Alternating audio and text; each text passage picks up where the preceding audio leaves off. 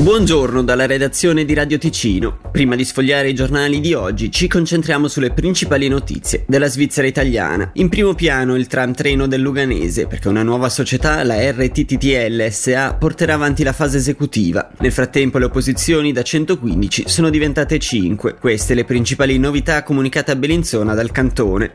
A dirigere la nuova SA sarà l'ingegnere Alberto Del Col, forte della sua esperienza ultraventennale in Alt Transit. I lavori preliminari preliminari del progetto, finanziato il 70% dalla Confederazione con quasi 300 milioni di franchi, dovrebbe avere inizio nel 2024. Sulla sua importanza sentiamo Sabrina Aldi, presidente del CDA della neonata società. Io sono malcantonese, nata, cresciuta in Malcantone e ci ho vissuto fino a qualche anno fa. Conosco molto bene il traffico del Malcantone e lo vedo sulla mia pelle quanto sia peggiorato nel corso degli anni. È un progetto epocale sì, perché è fondamentale che una parte del traffico venga spostata dal traffico delle auto, diciamo, alla rotaia. Quindi il tram treno sicuramente aiuterà tantissimo in questo, quindi a spostare quel traffico che quotidianamente è sulla nostra rete viaria sul tram treno, quindi confidiamo in questo.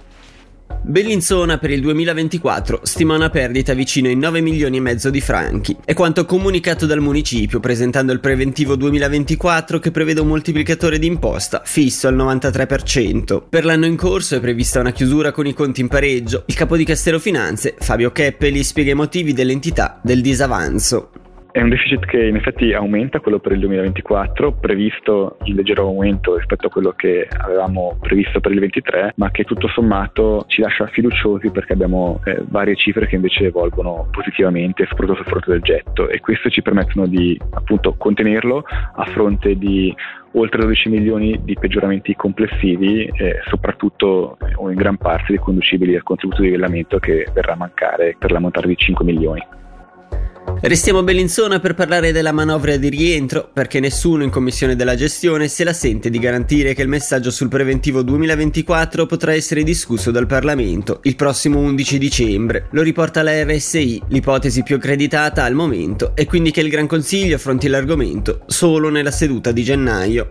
Per quanto riguarda la meteo, oggi sarà soleggiato con verso sera alcune velature ad alta quota. A basse quote le temperature massime si attestano sui 12 gradi.